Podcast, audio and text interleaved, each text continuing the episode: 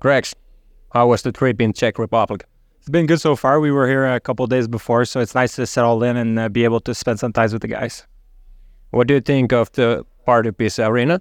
It's a nice rink. They have a lot of history here. I've seen uh, Dominik Hasek's uh, jersey retired here.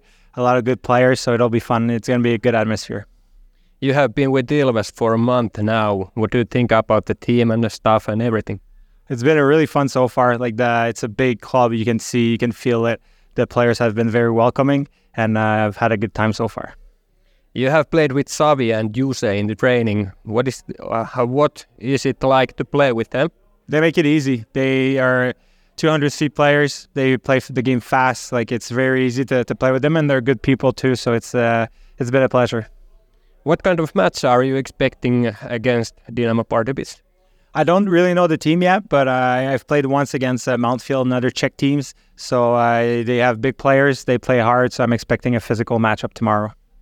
What kind of Jeremy will we'll see you tomorrow at the rink?